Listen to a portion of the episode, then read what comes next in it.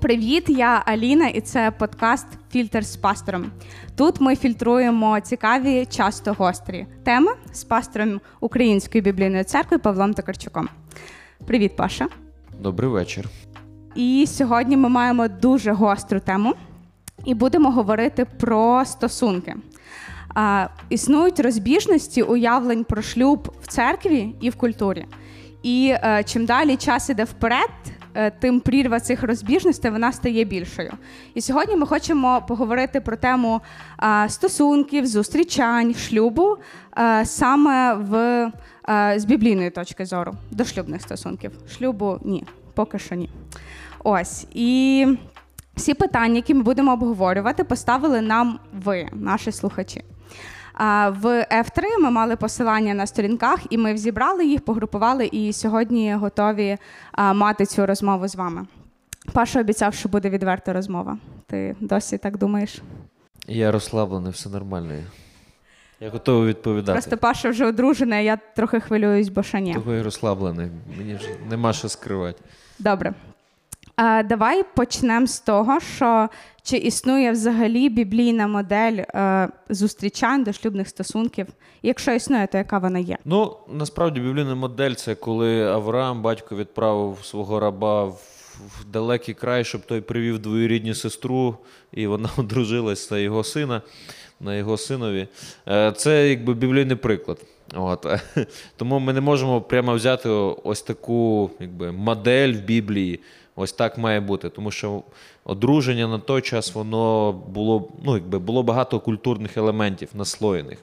Проте е, це не означає, що Біблія нам не говорить про дошлюбні стосунки. Вона дає нам а, е, такі дороговкази, певні речі, які не потрібно робити, і певні речі, які допоможуть нам а, е, зробити правильний вибір, скажімо так але в багатьох питаннях дає свободу відповідно культури, яка є. Ну, Наприклад, е, там таке є поняття, як заручене сватання. Да? Тобто Раніше воно було обов'язково як святе.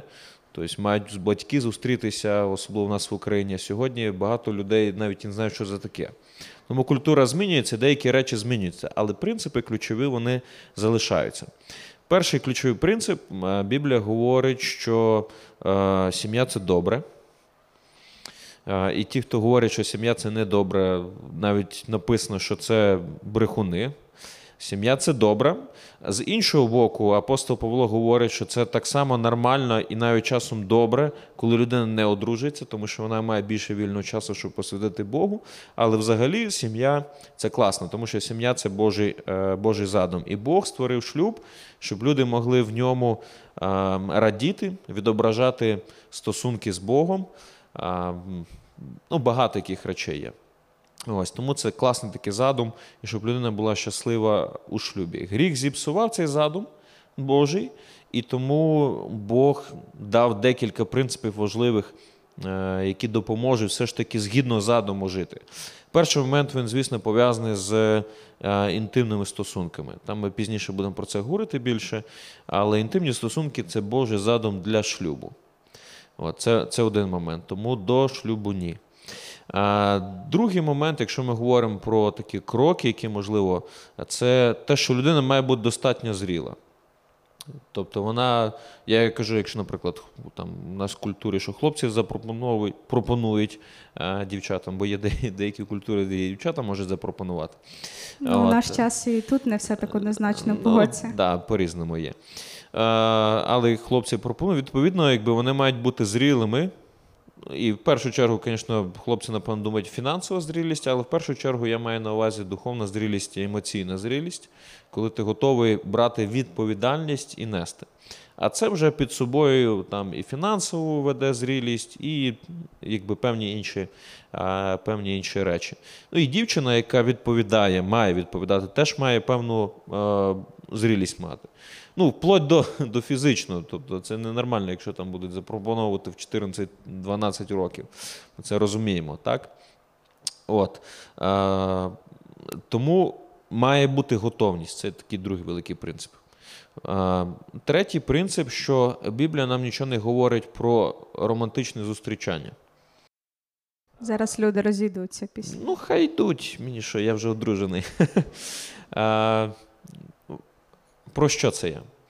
Будь-які стосунки, які починаються між хлопцем і дівчиною, вони мають починатися з ціллю одружитися. Згідно Біблії, тобто ми не можемо таку прямо уривку знайти, але з принципів, які були наведені в Біблії, що немає такого поняття, як стосунки, щоб зрозуміти, чи він, чи вона. То стосунки, романтичні я маю на увазі стосунки, мають починатися вже з ціллю одружитися. Звісно, буває, що навіть люди, які навіть заручені, і вони розходяться до шлюбу, такі випадки є. І за деякі випадки я навіть скажу, слава Богу, що вони розійшлися, не одружившись. От, е, проте це, звісно, має певний відбиток емоційний е, на серце людини, його, чи її, чи їх обох. От, десь так. Е, коли ми говоримо, от, а тут зразу питання, типу, як зрозуміти, там, чи це взагалі вона, тут має бути спілкування і певні кроки без елементів романтики. Тобто з елементами дружби, спілкування, але без романтики. Е, Без там побачень один на один, кафе там і так далі. А, от. Це, це третій такий ключовий момент. Е, Четвертий момент має бути момент пошуку Божої волі. І тут важливо сразу сказати: немає такого поняття, як от Божа воля, от єдина на світі одна людина. Оце вона чи це він. І головне, щоб тут молитись. Це світська ідея насправді, і вона небезпечна, тому що коли люди одружуються і щось іде не так, вони думають, певно, це була не Божа воля. Люди, які не віруючі, говорять, певно, це не моя людина. Це неправильний підхід. Боже, є певні кола Божої волі, тобто яка це має бути людина, які критерії, але вибір все одно ми робимо. І це тому, що відповідальність є на людині. Відповідальність має лежати за твій вибір на тобі. От. Але краще зрозуміти, що буде найкраще. Оце Божа воля. Бог хоче найкращого для мене. Що буде найкраще для мене, отут якби, є певні моменти, яким чином ми можемо шукати. Через молитву, через те, щоб радитися з батьками, е, з старшими, зрілими більше сім'ями, там, з церкви, з більш мудрими людьми, скажімо так. Тобто запитувати і дати трішки часу на роздуми. Тому що е, проблема в дошлюбних стосунках часто в тому, що хочеться спішити у всіх сенсах цього слова. По всім параметрам поспішати хочеться. Ну, декому з хлопців хочеться затягувати максимально цей, цей процес. От. Проте, е, проте є небезпека швидких рішень. І дати трошки часу, наприклад, коли я е, молився і роздумував про свою майбутню дружину, тобто ми домовилися з пастором нашим, що ми будемо місяць молитися для того, щоб я ствердився десь в рішенні. І через місяць я дійсно ствердився в рішенні, і деякі фактори вказали на те, що це, це класно. Але знову ж таки, це не означає, що це якийсь знак був з неба. Прямо таки на небі Бог написав Олеся. Ось це вона. Я впевнена, що так і було. От, е, ну, були інші знаки, але це моя особиста історія. Але взагалі, якби це був мій, мій вибір. Так? Ну, це якщо так взяти взагалом такі ключові, можливо, аспекти. Я рада, що на моє одруження не впливає кількість верблюдів е, в сучасному контексті культури. Але в мене є питання до е, пункту зрілості. Як ти думаєш, чи можуть існувати стосунки, де дівчина зріліша за хлопця в будь-яких із аспектів, які ти назвав? Фінансовий, духовний? Може, їй буде тяжко. Окей, їдемо далі. А, наступне питання: емоційна прив'язка до партнера. Добре чи погано на всіх етапах? Як і е, коли з цим боротись? Насправді я думаю, що вона неминуча, але от як ти порадиш е, тримати межу, мабуть, цієї емоційної прив'язаності? І я так розумію, в дошлюбних стосунках. Важливо розуміти, що мається на увазі емоційна прив'язка. Е, Я скажу так: у шлюбі необхідна необхід- емоційна прив'язка. Тобто це один з елементів, на якому будується шлюб. Проте не має бути такого, що для людини стає ідолом він або вона, навіть у шлюбі. Тобто, заради неї я готовий поступатися якимось моральними принципами, біблійними принципами, бо їй там щось хочеться, чи йому там і так далі, тому подібне. Тобто ніколи людина не має ставати цінністю більше за Бога. Але, звісно, це найближча людина має бути. І це неможливо, оця близькість без емоційної прив'язки. Коли ми говоримо до шлюбу, я скажу так. Якби, Мені здається, Бог навмисно створив таку річ, як закоханість, щоб якби не вона, то багато людей би не одружувалися взагалі. Ось Тому якби теж добре емоційна прив'язка, якщо в плані закоханості, це нормально, тобто це не треба соромитись. А, Проте вона має бути, на мою думку, тоді вже, коли є е, рішення одружуватися.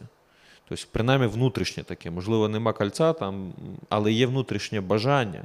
Я розумію, що і до цього бажання людина має подобатись.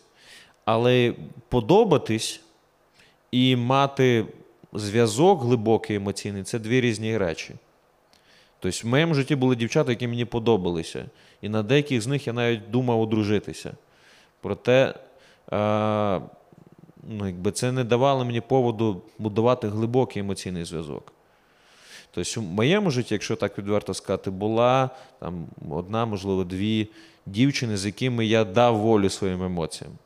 От. І потім у нас не склалось з ними, і це було дуже тяжко розривати. Тому що коли ти сплітаєшся душами, дуже болючий потім розрив, якщо щось іде не так. Дякую. Наступне питання точно став інтроверт. Де межа між потребою в особистому просторі та егоїзмом в стосунках? Ну, Я так розумію, що це десь питання, ну, коли ти можеш просто йти, бо тобі важко і не хочеться, і взагалі, скільки можна мати людину поруч, а коли вже це чисто мій егоїзм. Е, відверто кажучи, мене трохи напрягає така термінологія модна, от, особистий простір там і так далі. Але я десь, можливо, е, розумію ну, в контексті вже як одружений, наприклад. Є там е, жінки, які своєму чоловіку жодного вечора свободи не дадуть. Типу, він не може піти десь з хлопцями подивитись футбол, бо вона, ну капець, її просто там рве вдома. Ось вона не не може без нього там взагалі бути. Ну, це, напевно, егоїзм, да? От. або навпаки. Тобто він її там рівнує скрізь і і так далі, тому подібне. Е, З іншого боку, ну, тут важливо розуміти таку річ. Е, стосунки мають будуватися на дружбі, глибокій дружбі. Е, і ця дружба, ну, якби, вона завжди передбачає певну свободу, але певну відповідальність і прив'язаність. І балансування на цих речах, воно дозволяє ну, якби, природньо розуміти, окей, коли людині треба відпочити, просто побути, а коли треба особливо підтримки, треба бути поруч. Тому е, складно насправді відповісти на це питання, не розуміючи, що людина має на увазі за цим. Е, але я би так десь, напевно, відповів. Добре. Наступне вічне питання, допоки існуватиме ця тема, але чи варто будувати стосунки, якщо він або вона не християни? Тобто не йде річ про е, деномінації, а от саме про віру, принципи, цінності. Ні. Йдемо далі. Ні. Ні, ну тут важливо бач, розуміти. Е, Я скажу так. Дуже часто люди, які, наприклад, вона є християнкою, наприклад, вона є в церкві. І для неї Бог є цінністю. так? Але, скажімо так, вона не може вийти заміж церкви по різним причинам. Не знаю. Чому? Тому що хлопців просто в тій церкві немає. Там, чому? Тому що вона скромна, тому що ще якісь фактори різні можуть бути. От не може дівчина вийти заміж. А тут знаходиться хлопець, який є не в церкві, який ну, якби, приділяє знаки уваги, турбується про неї, ухажує. Ну, якби, з серйозними намірами, хоче одружитися. Вона йому сподобалась реально. Проте, яка є небезпека? Є небезпека в тому, що так, зараз хочеться вийти заміж, і це природнє бажання. Чи нам хочеться одружитись, бо вона гарна. Ось. І вона хороша. Ну, але вона, якби, невіруюча, або, можливо, там вона з релігійної сім'ї, але не прям так вже посвячена да, Богу, як як то кажуть. питання в чому? Що всі ці речі вони потім в шлюбі дають про себе знати. Цінності, які, які для тебе важливі, але які ти применшуєш заради одруження в собі, скажімо так, вони вилазять обов'язково в шлюбі, коли а, вже ця людина, ну, якби романтика проходить. І ти стикаєшся з реальністю, яка є ця людина, що вона хоче, і тебе, наприклад, тягне в церкву, а він не хоче. І для тебе це боляче. І в церкві не знаю, якийсь сімейний захід чи сімейна тема, і ти сидиш сама, а він, ну і відчуваєш, що прірва просто якась відбувається. Тобто це набагато болючіше, коли люди з різними цінностями одружуються. А Біблія говорить, що Бог має бути ключовою цінністю для людини. Якщо людина хоче вийти заміж там, за людину не церковну там, чи одружитися, то в мене є питання, чи Бог є для такої людини цінністю. Тому що Бог написав в своєму слові принцип не одружуватися з тими, хто не має християнських цінностей. Або має номінальні, скажімо, християнські цінності, а не реальні. Це є питання послуху Богу і питання твого майбутнього, яким чином ти далі будеш жити а, у шлюбі. Дякую. Наступне, які сприятливі умови звучить як погодні, але от які сприятливі умови, аби почати зустрічатись у напрямку пропозиції. Тобто, що має не знаю, відбуватись в тобі навколо, має, має якийсь перелік бути, не знаю, де галочки поставити, що можна. Ну, як? Треба бути готовим одружитися. Якщо це до хлопця, ну, по-перше, чи ти маєш роботу нормальну. От. Я не кажу, що у тебе має бути там квартира, машина і е, дві штуки баксів щонайменше в місяць зарплата. Тобто, але ти принаймні мав би мати зарплату, яка покриє квартиру, оренду, їжу і прожиття вам. Ось десь десь таке. Це один із індикаторів зрілості. Тобто, другий момент, як ти взагалі до Бога ставишся, якщо це віруюча людина. Да? Тобто, якщо це не церковна людина, е, чи ти є там, емоційно зрілий, да, скажімо, чи характер твій достатньо зрілий, щоб жити з людиною не просто так. Ну, типа, ми поживемо там. Бо мені, от я закохався, прям капець, я готовий з цією людиною жити. Мабуть, всі так думають, що ми там на все життя будемо жити. Але реально сядь і подумай, чи ти готовий з цією людиною жити все життя, е, зважаючи там на її там мінуси. Речі, які трішки нас дратують до шлюбу у людині, з якою, наприклад, я там зустрічаюсь, це речі, які, скоріше все, що будуть ключовими причинами конфліктів у сім'ї. Чи я готовий з цим миритися, чи я готовий е, жити таким чином. От, Тому треба задавати собі питання і вперед крокувати. Е, для дівчини подібне так само. Чи я готова взагалі? І другий момент, чи я готова з цією людиною разом будувати стосунки, які приведуть до шлюбу. Добре, ми дійшли до межі початку стосунків. І наступне питання це скільки часу ок зустрічатися? Можемо відповісти до пропозиції умовно і до початку шлюбу. Та я не знаю. Ну, типу, Як ти думаєш? ну, якщо люди 10 років зустрічаються, то в мене глибоке питання: типу, що це таке взагалі за явище? Ось. І тим більше, якщо ми говоримо там, про біблійні принципи чистоти, як взагалі так, там 5 років зустрічаються, і мене питання, чи вони ну, якби ще не переспали досі, це дивно. А, тому так. Я думаю, що, е, що часу на від, там, від пропозиції або, скажімо, від того, як хлопець сказав, я хочу з тобою будувати життя, і вона погодилася, до весілля має бути саме стільки, скільки тобі потрібно, щоб підготувати весілля або заробити на, там, для нього. Це в ідеалі. Там. Ну і це десь, не знаю, може півроку зазвичай. Добре. До року. Ну, я не вважаю, що більше року це, це нормальна річ. Окей. Гаразд. І наступне питання в інший бік йдемо. Чи нормально, що я хочу е, бути самотнім усе життя? Сумно звучить, я думаю, мається на увазі не самотнім, а не в парі. Та нормально. Апостол Павло говорить, навіть це добре. Е, Тут питання просто для чого? Якщо ти хочеш жити сама чи сам для себе, ну просто мені типу, комфортно так, е, ну то це питання таке.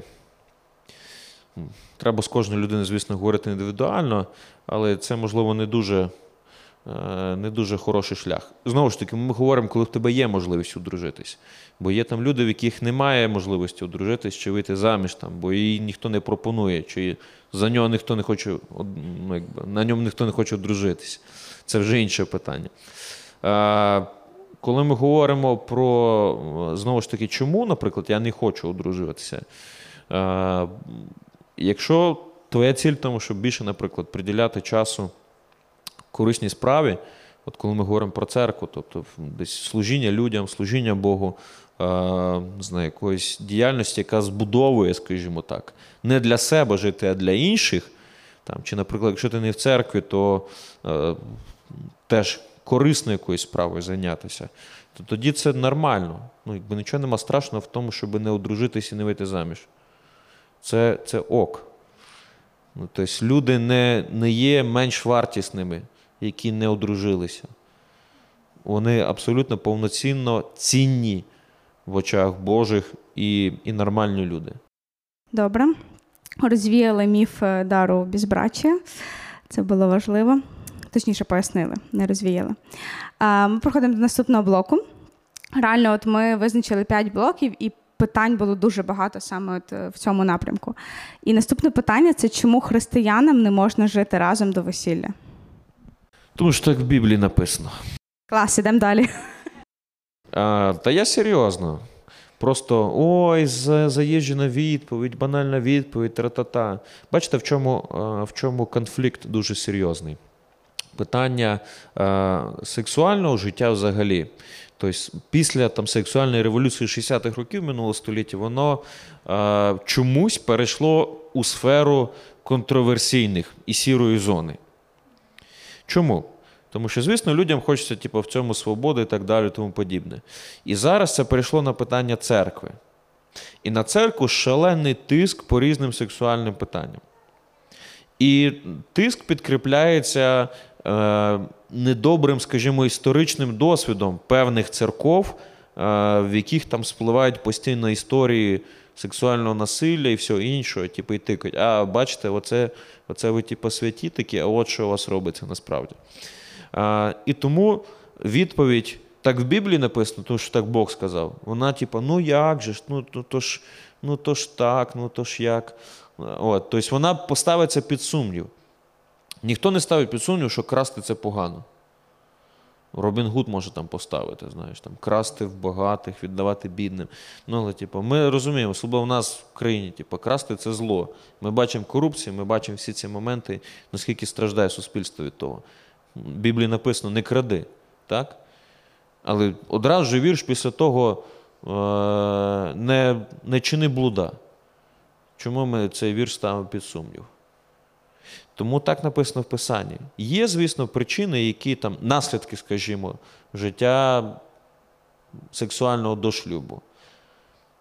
Недобрі наслідки. І багато таких може бути. Різні статеві партнери, там, емоційні, всякі різні проблеми, потім проблеми в сім'ї, е, навіть там хвороби різні можуть бути. Але якщо ми чесно признаємось, ну, напевно. Багато людей вони сплять до весілля і після весілля, типу, їм ок. Ну, якби. Воно мало, напевно, якось впливає на їхнє. Багато людей. да? Я не кажу там більшість, я не можу сказати статистику. Ось я можу тільки сказати статистику, що більшість подружніх пар розлучаються. 70 чи скільки там, 80%. Чому? Бо не вміють жити у шлюбі, але одна із причин тому, що була, було статеве життя до шлюбу, яке не є за задумом Божим. Коли ми говоримо про чому ми так віримо і чому ми сповідуємо цю чистоту, тому що Божий задум не просто от Бога так прикольно було. Чуєш, щось то придумати, яких то правил людям на придумати. О, давай на, давай на, я подарую їм секс, але забороню е, це робити до весілля. Ну, щоб трохи понапрягати їх. Якби Не в цьому не в цьому суть була. Божий задум він завжди веде до благословення, до щастя. Оцей задум, який був на початку, який зіпсував гріх. І тому якби, все, що задумав Бог, воно не просто так, от, аби йому було по приколу, а тому, що воно збудовує, має якимось чином збудовувати. Бог створив одного чоловіка для одної дружини? Як дати гарантію, що він один буде для неї одною, щоб вони жили чистим життям до шлюбу? Що означає, якщо я вже там переспав чи переспала до шлюбу, що я не буду мати е, там, доброї сім'ї, ні, це автоматично ще не дорівнює. Але це вже інше питання. Але якщо ти переспав або переспала до шлюбу, це збільшує шанс того, що в сім'ї можуть бути проблеми. Я думаю, що ми вже відповіли на наступне питання, чому секс можливий лише в шлюбі. І наступне дуже цікаве. Е, Церква забороняє секс, поцілунки до весілля, але багато хто усе, усе одно це робить. Чому так? Тому що церква це є зборище грішників. Ось чому. А, ну, це правда. Тобто, не церква забороняє секс до шлюбу. Бог забороняє секс до шлюбу. А церква це є люди, які спасені Богом, які проходять, скажімо так, процес змін, і хороших змін мали би проходити. Але це не означає, що вони всі це завжди роблять і роблять це досконало. Ну і плюс є е, часто номінальна така святість, скажімо, в багатьох церквах, коли зовні все красиво показується, а потім знаєш, що ця дівчина народила дитину. Таких історій багато є. І дівчина насправді страждає від того, і їй тяжко признатись, і вона вже ну, якби мучиться сама. Ось. Але за те, що в церкві є е, фасадна культура, тобто всі мають красиво виглядати ззовні, але що насправді в серці людини робляться, ну, якби мало кого ну, турбує, і ти спробуй тільки відкритися, то тобі косточки всі перемелять, і там і сплітки, і все інше. Тому люди бояться відкриватися, бояться якби, відкривати серце своє, бояться бути справжнім, бояться говорити на тему секса. Це теж одна із причин, чому в церквах ну, якби, ніби як святість, але є багато з цим проблем. Бо про це відверто не говориться. Бо якщо і говориться, то це таким моралізаторським тоном, а насправді реальність показує щось інше. І ця реальність люди бояться її відкрити. Добре, деякі з питань це такі індивідуальні кейси конкретних людей, і ми їх теж е, якби висвітлимо, тому що це було в F3. Ну, тобто, ситуація. Я мала секс з християнином. Як виявилося, в нас це було по дружбі. Як мені тепер про це думати? Адже я бракована і не гідна чогось хорошого. А, ну, мені цікаво, чи це питання, чи цій дівчині шкода. Це дівчина, правильно? Дівчина. Да, чи їй шкода, що це, що в неї був секс до весілля, чи це було по дружбі їй шкода? Ось, е, бо, ну, якби, хочу сказати таким чином. Е, дати і для цієї дівчини, і для будь-кого відповідь одну е, для всіх. Бог завжди готовий прийняти грішника, який кається. Той, хто згрішив, але відкрився перед Богом і покаявся щиро перед Ним, Бог завжди прощає грішника. Незважаючи, чи був секс до шлюбу, чи був це по дружбі, чи не по дружбі. Е, В будь-якому випадку це по похоті був, давайте так скажу, по жадливості. Е, Чи ще якісь інші гріхи. Але якщо ти розкаявся і ти приходиш до Бога, Бог прощає і Бог приймає. Е, Бо Бог добрий, Бог люблячий. Це в Писанні написано. Тому з будь-яким гріхом ми можемо прийти до нього. І є дуже класний епізод Євангелія від Івана, де проститутку повію, яку зловили на гарячому. Їх хотіли побити камінням релігійні люди по традиціям того часу, по закону того часу. Ісус Христос захистив, заступився за неї, сказав, хто з вас грішний, перший кіньте камінь. Хто з вас без гріха, верніше, перший кіньте камінь, ніхто не осмілився це зробити. Це цікаво, чи вони думали в контексті саме того гріха. А, а потім він до неї не сказав: ну, молодець, все, вставай, не парся, типу, все нормально. Що він їй відповів? Він їй відповів: іди і більше не гріши. Перше, що він їй сказав, дивись, дитя, більше нема, хто тебе переслідує. Він простив її. Вона відчувала провину цю, покаялась перед ним. І друге, він сказав, іди більше не гріши, не роби більш такого. І ми бачимо далі по історії Біблії, що вона дійсно більш не грішила, і її життя змінилось кардинально. Добре, йдемо далі. А, мабуть, перед наступним питанням а, будемо говорити про порно і мастурбацію. Є декілька питань. Одразу хочу сказати, що та офіційної статистики немає, але як показує ну, останнім часом ситуація, що це давно перестало бути проблемою лише хлопців. І це не знаю, це на рівні культури стає не просто нормою, а висвітлюється як щось хороше, потрібне як для чоловіків, так і для жінок. І тобто, що перша, е, перше посилання в Гуглі е, про мастурбацію, ви прочитаєте 15 плюсів, чого це варто, потрібно і без цього ніяк. Але все ж, чому мастурбація і порно це погано? Е, Скажу так, е, я читав статистику неодноразово, що десь навіть в церкві приблизно 85%, 90% хлопців неодружених займаються мастурбацією, дивляться порно. Чи наскільки регулярно, там є різні цифри. Тобто хтось там раз в місяць, хтось кожен день майже, хтось там раз в рік зривається. Таке всяке інше. Дівчат десь я чув статистику 60 чи 70% незаміжних дівчат. Тобто більшість абсолютна. А, тобто це означає, що люди, які в цьому залі сидять, десь більше половини з них це практикує. От, е, це якщо так щирими бути, відвертими. Тому і це є виклик, це є проблема.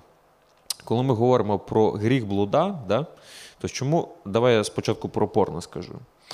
Е, порнографія, от, е, порнос це, це грецьке слово. Е, і воно якби буквально означає блуд. Графію інше грецьке слово, яке означає дивитися, ой, зображати то. І коли ти дивишся порнографію, ти дивишся блуд. Якщо буквально це сказати. Да? Біблія просто неодноразово багато разів говорить, що блуд це гріх. І не лише коли ти безпосередньо е, робиш блуд. Да? Або перелюб. Перелюб це коли зраджуєш в сім'ї, блуд це коли е, поза шлюбом. А, але Ісус говорить таку річ, що навіть той, хто в думці в себе займається блудом, той вже грішить. Відповідно, коли ти дивишся порнографію, тобто ти розглядаєш блуд. Не, не тоді, коли ти скролиш і тебе там чик, щось вилетіло в інсті, і ти різко закрив. Тобто ти побачив, але ти не розглядав. А саме коли ти чик і застряг на цій картинці, починаєш її розглядати, ти стаєш співучасником блуда. І це не тільки означає там порнографія, буквально там сцени сексу. Це означає еротичні картинки, там різні може бути. Тобто, де безпосередньо там одна людина, але напівголена, і ти собі крутиш в фантазіях і так далі. Тобто всі речі, які пов'язані з, з блудом в голові, в першу чергу. І порнографія це така річ, яка сприяє дуже цьому. І людина, яка дивляться, розглядає вірніше порнографію, це людина, яка є співучасником того. Тобто вона розглядає, хоче бути, намагається бути хоча б в уяві своїй частинкою того, що там е, відбувається. І порнографія вона викликає залежність. Тобто сама по собі розглядання порнографії це є гріх. Друге, будь-яка залежність, крім залежності від Бога, це є гріхом так само. Тобто це є подвійний е, гріх. Залежність чому? Тому що е, часто ця залежність вона підкріпляється якраз мастурбацією, тому що ти подивився, запалився і спустив пар, скажімо. І виділився ендорфін, гормон радості. А ендорфін це те, що якби, нам хочеться до нього повертатися. І тому таким чином, коли ми раз за разом повертаємося, це викликає залежність. Ось у нас немає питань стосовно залежності про алкоголь, там, питань стосовно залежності наркоманії. Тобто, але чомусь в суспільстві говориться, що залежність від порно це норм. Хоча багато дослідників говорять, що залежність від порно деструктивна. І зараз вже люди бачать, що це дуже деструктивно. І ми бачимо наслідки навіть в Голлівуді, коли вже в іншу сторону крен, коли починають спливати різні історії. І зараз якби табу навіть, то серіали змінилися. Тобто менше стало сексуальних сцен, ніж там їх було 20 років тому, скажімо. Ось, бо це об'єктивізація жінки, яка є там, чи чоловіка, який є там. Тобто люди вже навіть світські розуміють деструктивні наслідки цієї, е, цього. Мастурбація зазвичай, тобто вона вона йде разом з порнографією, тому часто це пов'язують. Хоча це дещо трішки інше явище, це не можна не дорівнює йому. А, коли ми говоримо про секс, це є задум Божий для шлюбу. І в шлюбі для того, щоб. Для чого секс в шлюбі? Для того, щоб люди були ще ближче. Тобто це максимальна близькість, яка може бути.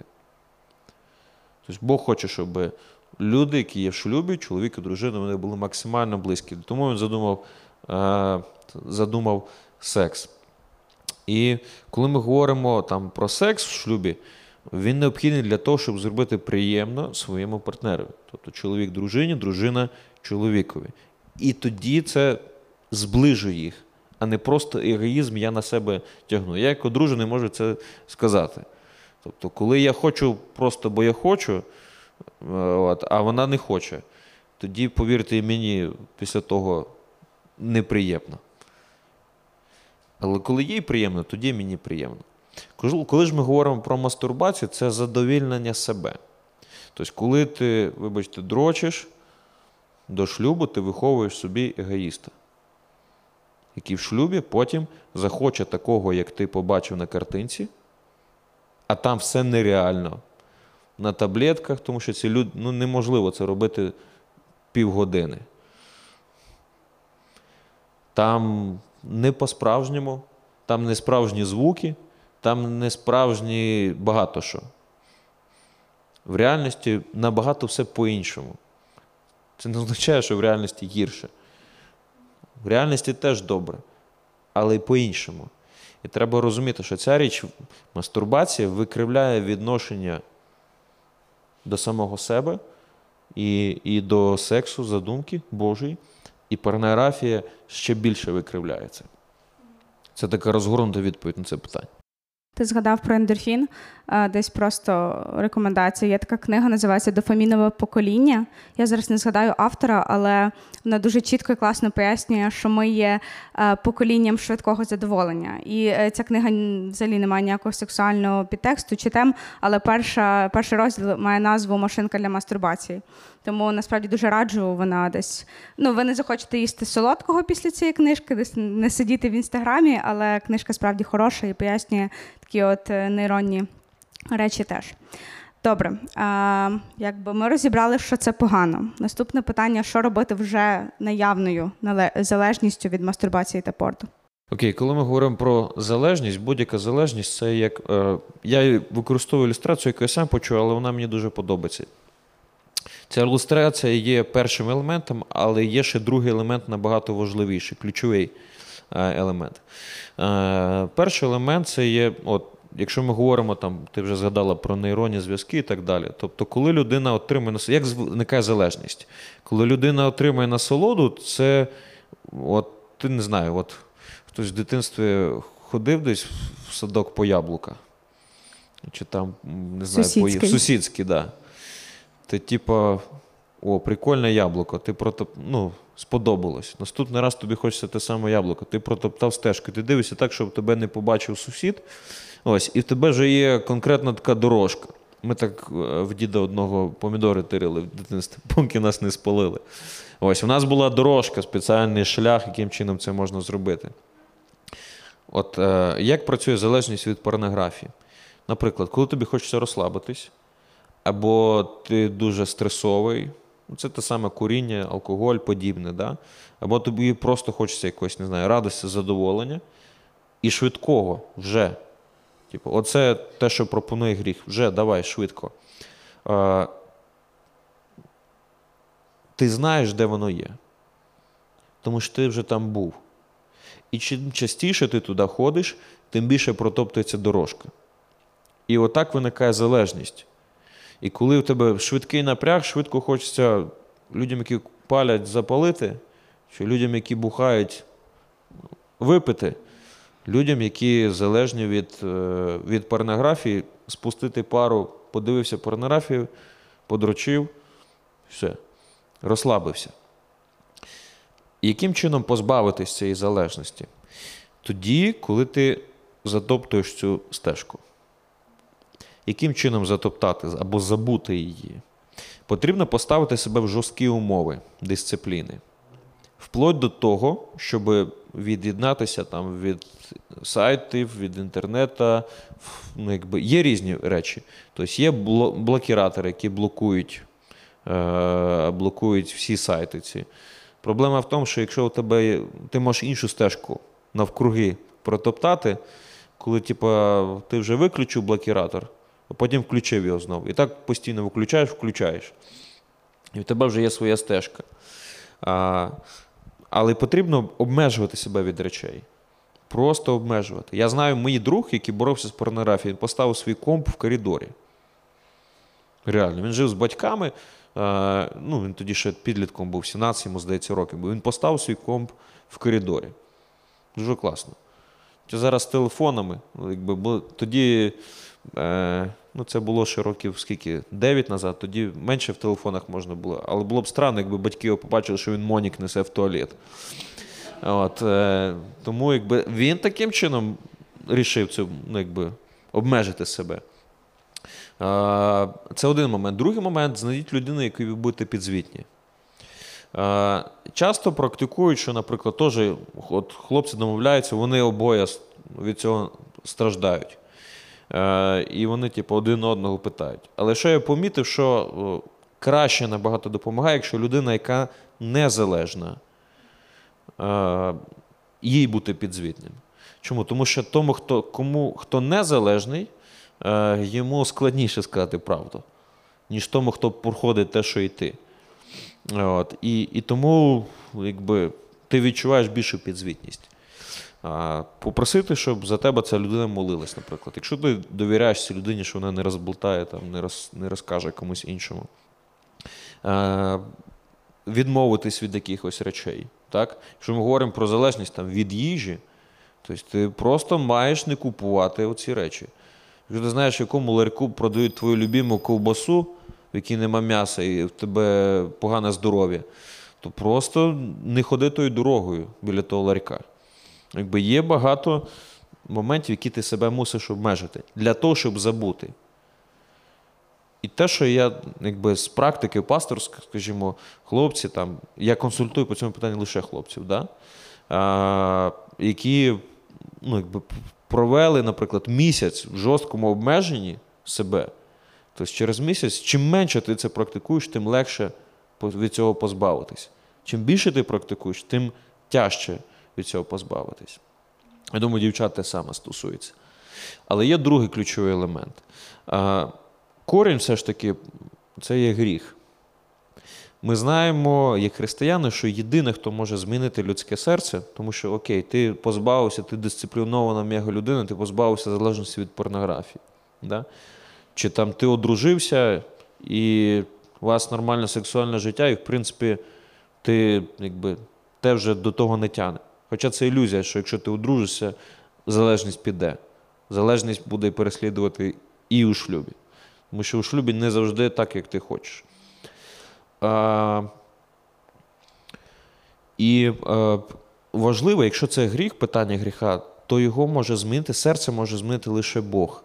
Навіть якщо я позбавлюсь цієї залежності, у мене з'явиться щось інше. У мене з'явиться гординя. Це те, що я бачив деякі хлопці, які говорять, я там позбавився, але вони так розказували, це ніби от який я молодець. І вгадайте, що відбувалося через місяць? Правильно. Я знов. Бог змінює серце людини. І мені в першу чергу треба вірою долати цей гріх. І це складніше насправді, ніж дисциплінувати. Бо телефон ти можеш видалити там, чи якісь сайти там, заблокувати, а от реально надіятись на Господа, що Він готовий змінити своє серце, твоє серце, це набагато тяжче. Але це якраз і ключ до розв'язання цієї проблеми. І оці кроки дисципліни, це теж мають бути не просто, от, щоб я такий молодець був, я зроблю певні кроки. А, для, а це має бути кроки практичної віри. Господи, я вірю, що ти можеш змінити моє серце, вірю, що ти можеш позбавити мене цієї залежності.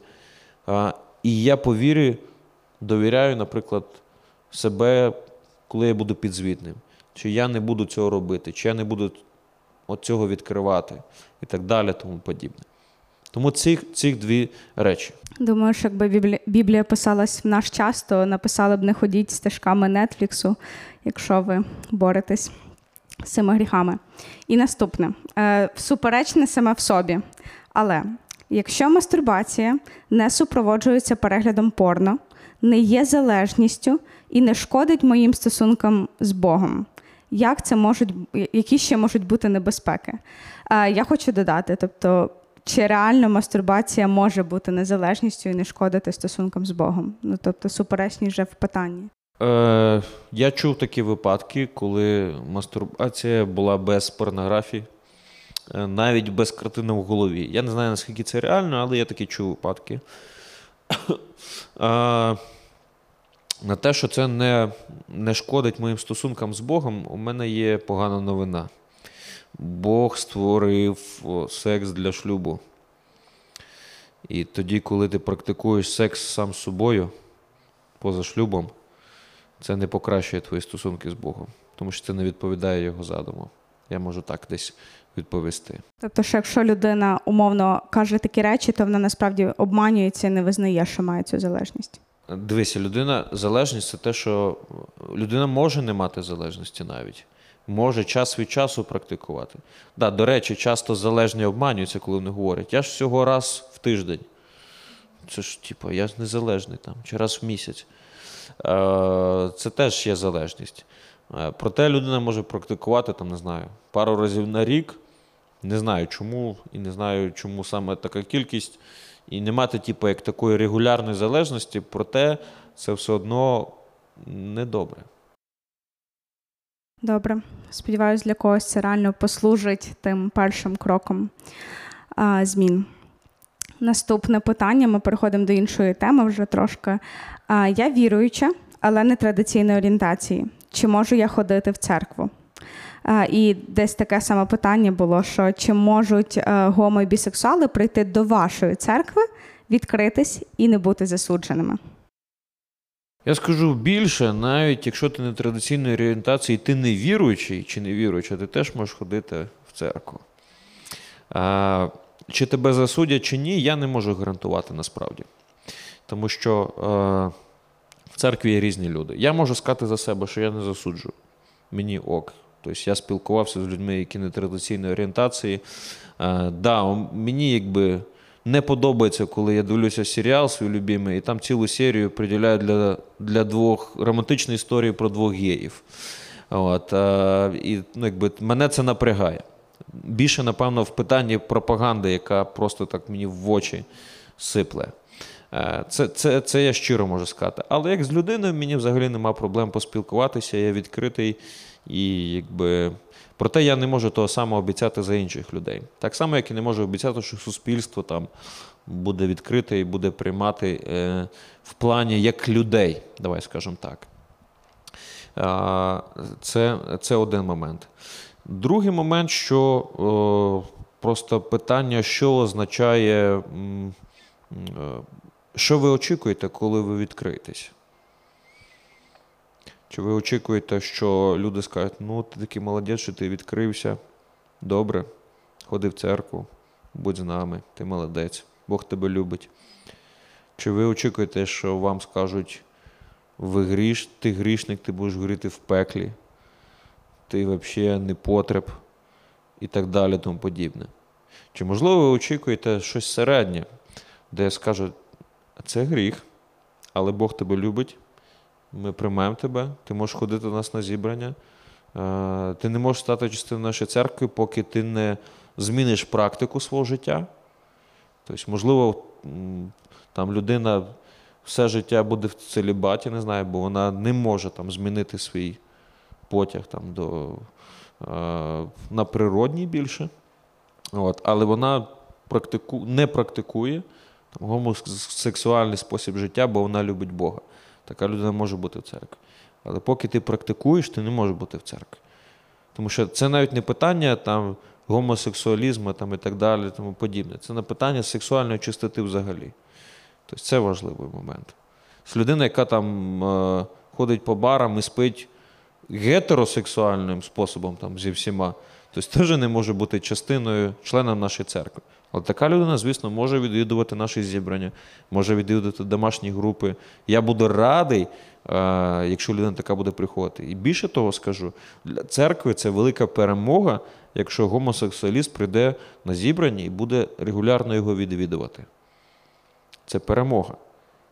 Я не означаю, що ця перемога досягається тим, що в церкві вінчають геїв. Це, Це не та ціна, яку треба платити. Але коли в церкві є умови для того, щоб людина зі своїм гріхом, з будь-яким гріхом, могла прийти і відчувати, що тут хочуть про неї потурбуватися, це велика перемога для, для церкви. Ну, ти десь вже відповів на наступні питання, е, тому що запитували, чому церква не сприймає, не сприймає геїв та лесбійок, і чи вони не заслуговують на любов від Бога. Кожна людина заслуговує від від Бога любов. Ні, давай так скажу. Жодна людина не заслуговує любові від Бога. Жодна. Проте кожного Бог любить. Якщо ми говоримо про церкву, знову ж таки, питання, що ви очікуєте? Бо дуже часто за питанням, там, чи ви мене любите і приймаєте, стоїть питання, чи ви готові міритися з моїм способом життя. А це два різних питання. А, Насправді, десь я не знаю, три роки тому була молодіжна конференція в Києві, і ми піднімали, ну якби спікери піднімали тему. Е, ЛГБТ е, благовістя, і я сиділа і думала, Боже, це ще так далеко. на що ми про це говоримо? І здається, пройшов рік. Я десь в контексті служіння студента мала зустріч із дівчинкою, яка е, позиціонувала себе як бісексуалка, але на той момент вона мала стосунки з хлопцем, і я і я просто втішала себе, що добре, що це цей період, бо мені чисто легше з нею якось ну, мати справу. Але ну, це ситуація, яка зараз максимально близька до нас.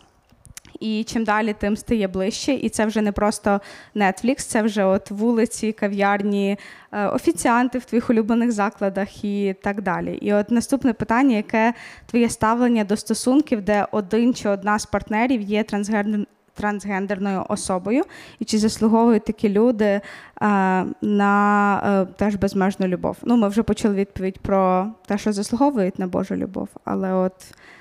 Наскільки я пам'ятаю питання, там стояла е, безумовна любов або безумовне так. прийняття. Бачите, що цікаво. Це знову ж таки те питання, про яке я задавав. Що е, дуже часто, коли представники ЛГБТК спільноти е, говорять про безумовне прийняття від церкви, це прийняття все одно побудоване на умовах але в умовах, продиктованими представниками ЛГБТК плюс спільноти. Тобто приймайте нас безумовно, але на наших умовах. Щось я не чув, що в членах ЛГБТК плюс спільноти е, коли-небудь був е, гомофоб відкритий. Але числився там, був на їхніх конференціях, прайдах, і вони давали йому слово, і він розказував про свою гомофобію. Я такого не чув. Але чомусь дуже часто е, люди, представники нетрадиційних орієнтацій, хочуть, е, щоб прийти в церкву, і щоб там було так, як вони хочуть. Чому так? Тому що суспільство починає рухатись в тому, ну, якби західних суспільств вже давно в тому напрямку. Наше суспільство дуже сильна швидкість в цьому напрямку нормалізації цих всіх речей. Але Тут важливо розуміти для представників ЛГБТК плюс спільноти дві речі. Перша річ, що є писання, яке говорить про гомосексуалізм. І це не тільки старий заповіт. В новому заповіті так само говориться про це, яке засуджує і говорить, що це гріх. Але другу річ, яку мають розуміти такі люди, що а, в церкві всі є грішники але грішники, які каються в своїх гріхах і намагаються не повертатися до своїх гріхів. І тому церква відкрита для грішників. Має бути. Я не розписую за кожну церкву, тому що є багато різних церков і є церкви, які не відповідають біблійному задуму. Проте церква це місце, де відкриті для грішників. Але це не місце, де грішники диктують свої умови гріха, як має бути, яка має бути церква. Тому що у нас є більший авторитет. У нас є Слово Боже, яке розказує, як має бути, що має бути. Добре, дякую. У нас лишилося дуже мало часу, і в нас є ем, сім питань. Це конкретні індивідуальні кейси, які не підійшли під е, жодної з попередніх груп. Я тобі пропоную, е, я їх буду читати, і це має бути максимально коротка відповідь, наскільки це можливо, і так ми закінчимо. Там деякі питання дуже глибокі. е, Я розумію, що це буде неможливо, Спробуємо. але давай спробуємо. Отож, е, якщо у дівчини є хлопець, але вона мені симпатична, можна щось спробувати. Можна, якщо не боїшся хлопця, то Їдемо далі.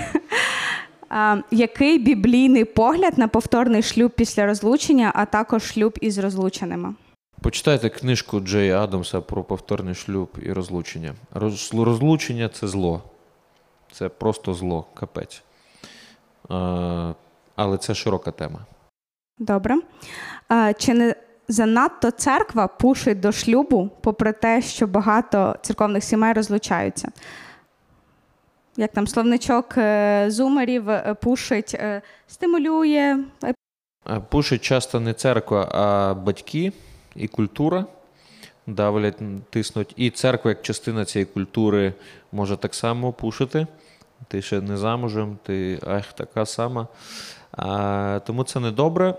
Але я би не зв'язував ці дві речі.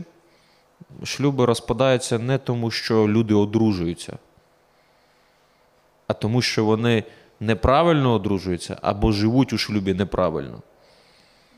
Тобто не одруження сприяє розпаду шлюбу, а те, як це все відбувається. Добре, наступне. Мені 25, і я нарешті усвідомлюю, що таке любов. Боюсь, що не зможу полюбити будь-кого. Як наважитись на шлюб, якщо зараз для мене це жертва? Ну, я впевнена, що є купа контексту, який, ну, який ми не знаємо, але можемо звести все до питання, як наважитись на шлюб. Я скажу так: поки не, не одружишся, не знаєш, що таке любов у шлюбі.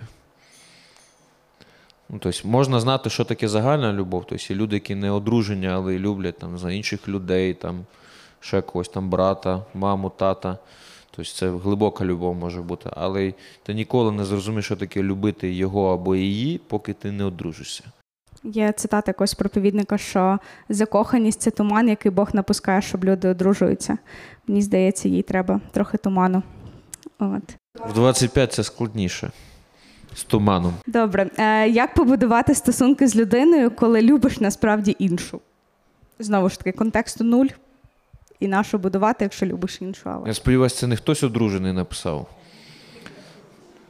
Е, Якщо це одружений, то просто покайтеся і любіть свою дружину чи там чоловіка, якщо ви жінка.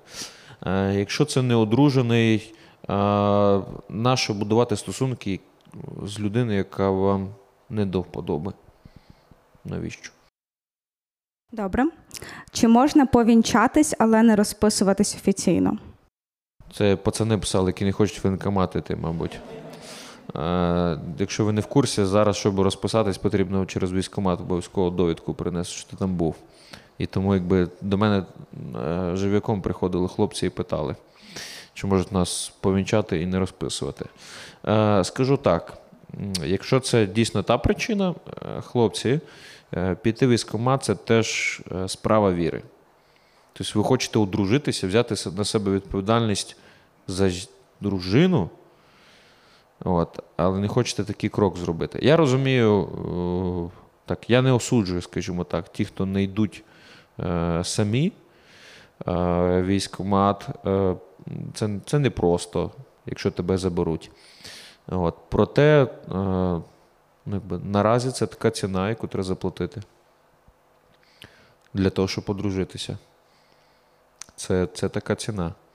От, ми з цим нічого не можемо поробити. Е, людина не може помічатися, не розписавшись.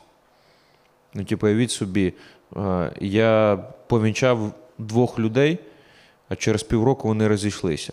І їм навіть розлучатися не треба, бо в них, типу, і так все було незаконно. І хто, як пастор після цього? Що з цим людьми робити? І останнє питання е, болить дівчині. Що робити, коли дає надію, але не діє? Прямо так в рифму може бути якось популярною. Писать вірші про, про незбившуюся любов. У вас талант. Е, ну, давайте так. Дві сторони. Перше, часто дівчата бачать надію там, де її нема. Це зробив чай всім і мені. Да. Візуалізація. але мені особливий. Це, це перший момент. Другий момент, що такі випадки бувають. Е, Тут запитання наступне: чи можу я підійти і спитати в нього тра-та-та. Якщо ви запитаєте, ви можете поруйнувати стосунки або взяти на себе зобов'язання, за які ви будете шкодувати. Е, Просто не будуйте собі надію. Тому що часто, коли нам здається, дівчині здається, що він дає надію, це насправді ти сама собі даєш надію. Не треба це робити, поки він реально не прийде з рішенням. Добре, дякую. Це було останнє питання, яке ми отримали в F3 до початку трансляції. Я нагадаю, що це був п'ятий епізод подкасту Фільтр з пастором. Ви можете підписатися на нашу сторінку, переслати людині, для якої це теж буде корисно. І ми можемо разом чекати на наступні епізоди. Дякую, Паша. Дякую за гарні питання.